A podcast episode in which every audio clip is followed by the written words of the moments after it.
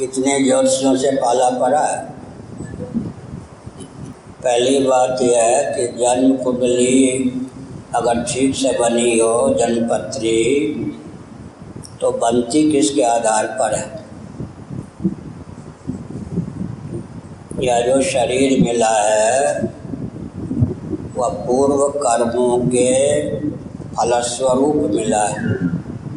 अभुक्त पूर्व कर्मों के फलस्वरूप नवीन शरीर की प्राप्ति होती है।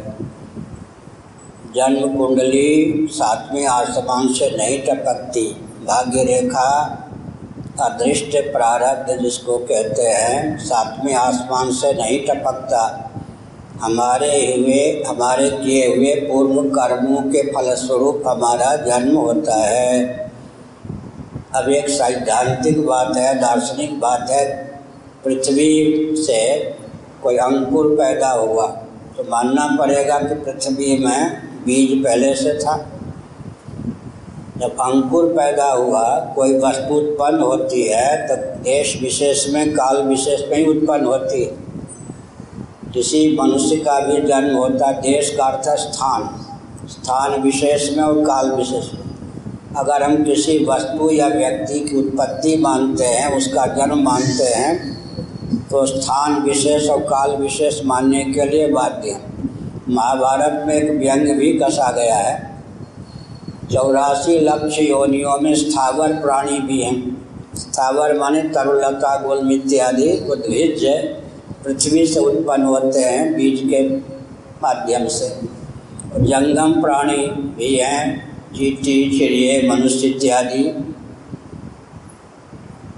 अब एक ही क्षण में करोड़ों प्राणी का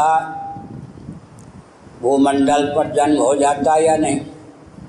केवल मनुष्य का ही थोड़े होता है।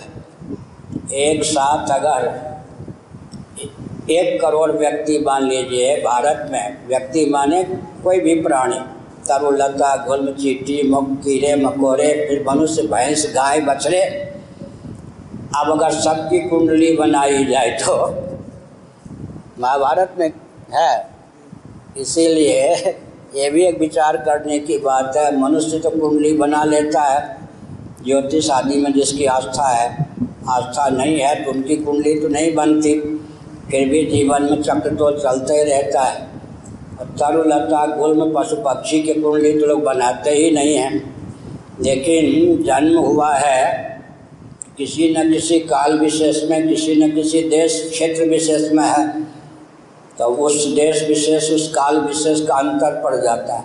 तो जन्म कुंडली पर समय एक ही होने पर भी देश विशेष और काल विशेष उसमें क्या करता है? प्रभाव डाल देता है। एक ही काल में कल्पना कीजिए, मनुष्य की ही बात ले लें, एक प्रांत में एक लाख मनुष्यों का जन्म हुआ। कोई लाला बनकर, कोई लाली बनकर जीव आया। तो एक लाख कुंडली एक समान तो नहीं बनेगी। उसमें देश विशेष जहाँ जन्म हुआ, आजकल हॉस्पिटल में, वो भी लखनऊ के हॉस्पिटल में, या कानपुर के हॉस्पिटल में, ब्रिटिश हॉस्पिटल में। तो स्थान विशेष तभी प्रभाव पड़ता है। काल विशेष, काल एक होने पर स्थान विशेष। और फिर वो जिसका जन्म हुआ, उसके अवान्तर भाग्य का भी प्रभाव पड़ता है। कुंडलनी सत्य है। अगर गणित का ठीक ठीक अनुपालन किया गया हो, अमुक क्षेत्र में, अमुक देश में, अमुक प्राणी का, अमुक व्यक्ति का अमुक क्षण में जन्म हुआ। ज्योतिष का जानकार ठीक को कुंडली बनाता है। उसमें भी फिर तारतम्य होता है। मंद, मध्यम और अत्यंत घनीभूत, प्रबल कर्मफल में भी तारतम्य होता है। फिर उसके निवारण की विधा भी होती है। इसलिए वर्तमान का सदुपयोग भूतकाल की ओर दृष्टि डालकर, भविष्य की ओर दृष्टि डालकर करते रहना चाहिए। जन्म कुंडली के आधार पर सब कुछ करेंगे तो परेशान हो जाएँगे। दूसरी बात है कि ज्योतिषी ने कहीं लोभ के कारण डरा दिया। कष्ट तो जब मिलना होगा, तब मिलेगा, उसने जो कहा मार्केश है, समझ गए ना? तो उससे मनोविज्ञान के आधार पर दुर्बल प्रभाव पड़ेगा, बहुत प्रबल प्रभाव पड़ जाएगा। दुर्बल माने मन को गिराने वाला, प्रबल माने जोरदार प्रभाव पड़ जाएगा।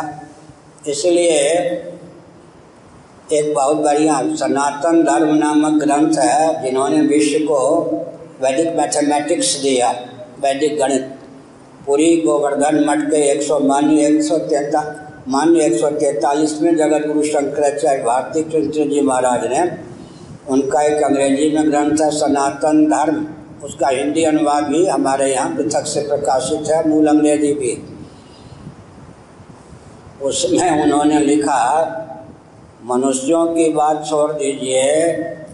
लीलापूर्वक अविद्या काम कर्म से, अनादिकाल से पारंगत भगवान भी अगर रामकृष्ण के रूप में जन्म लेंगे, किसी न किसी स्थान विशेष में, किसी न किसी काल विशेष में जन्म लेंगे या नहीं? तो उनकी भी कुंडली बनेगी या नहीं? कहीं न कहीं राहु केतु को बैठने का स्थान मिलेगा या नहीं? तो हमारी तो दाल क्या गलती है? भारतीय जी महाराज वो इतने बड़े ज्योतिषी थे कि प्रश्नकर्ता के प्रश्न को सुनकर ही साम, जो नहीं सामने उसका जन, उसकी जनपति बना देते। नारी देख के गणपति बना देते थे। इतने बड़े जोशी भी थे। उनका ही वचन है कि फिर रामकृष्ण भगवान तो कर्म से अतीत है ना? अब क्या क्लेश कर्म विपाक आशय से नित्य परामृष्ट पुरुष विशेष के अवतार हैं। लेकिन जब वो भी लीलापूर्वक प्रकट होते हैं तो कहीं न कहीं उनकी जन्मपत्री में पत्री में जन्म कुंडली में राहु केत, केतु को स्थान मिलेगा, मंगल को स्थान मिलेगा, उतने अंशों में तो विघ्न डालेगा ही।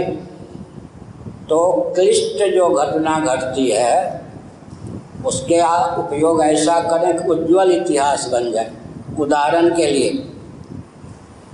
विश्वामित्र जी राम जी को लेने के लिए नहीं आते। एक, केकई राम जी के नाम पर वनवास का वरदान न मांग लेती, अपने बेटे के लिए राज्य। विश्वामित्र के कई वाली घटना हटा दीजिए तो राम जी का चरित्र क्या रहता।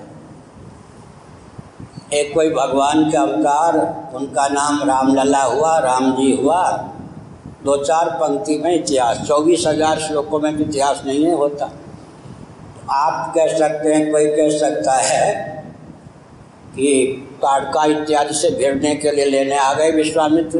गाधी तने मन चिंता व्यापी हरिबिन मारे निश्चर पापी। तो अब वो क्रूर क्रूर ग्रह, हम लोग यही कहेंगे ना, क्रूर ग्रह था, विश्वामित्र लेने आ गए। उधर केके ने वरदान मांग लिया अपने पतिदेव से।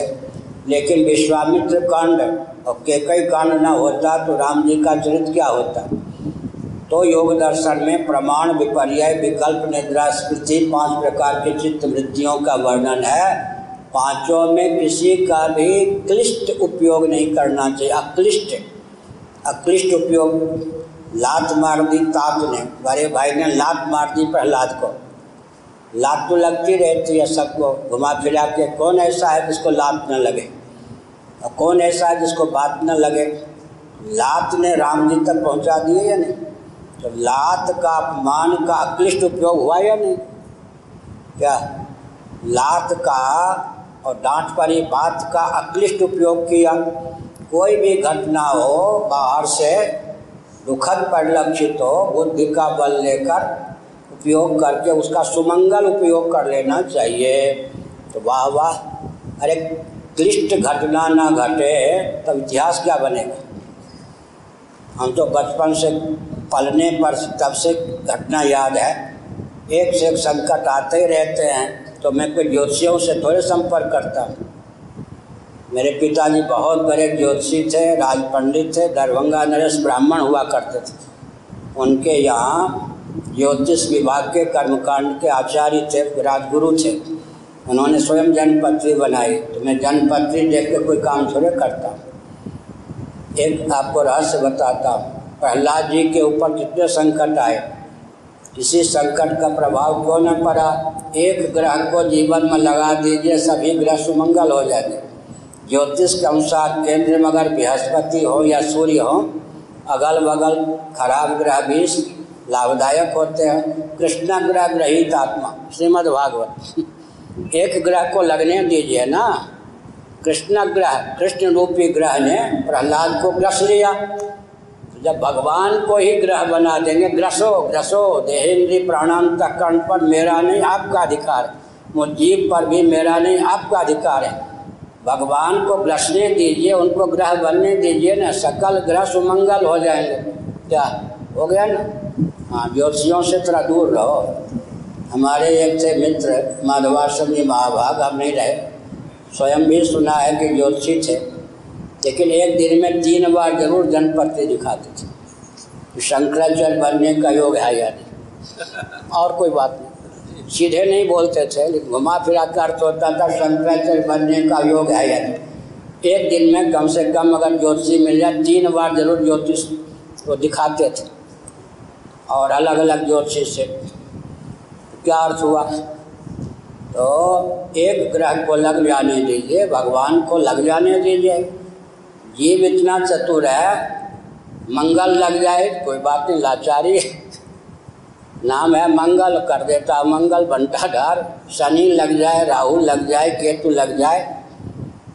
लेकिन भगवान किसी प्रकार न लगे, पत्नी लग जाए, भूत लग जाए, प्रेत लग जाए, पिशाच लग जाए, नेता लग जाए। क्या? कोई भी लग जाए हुँ? हम्म? लेकिन भगवान न लगने पावे। लेकिन जो भक्त होते भगवान लग जाए। भगवान जब लग गए, उनको ग्रह बना लिया ग्रस लेने दीजिए, सारा जीवन भगवान पर निर्भर। प्राप्त दायित्व का निर्वाह करें तो अमंगल सूचक ग्रह भी मंगल हो जाते हैं। सकल विघ्न व्याप नहीं। वो ही राम कृपा कर चितवई जो ही, जय ही, वाही, जय ही। तो भगवान को लगने दीजिए और कोई प्रश्न?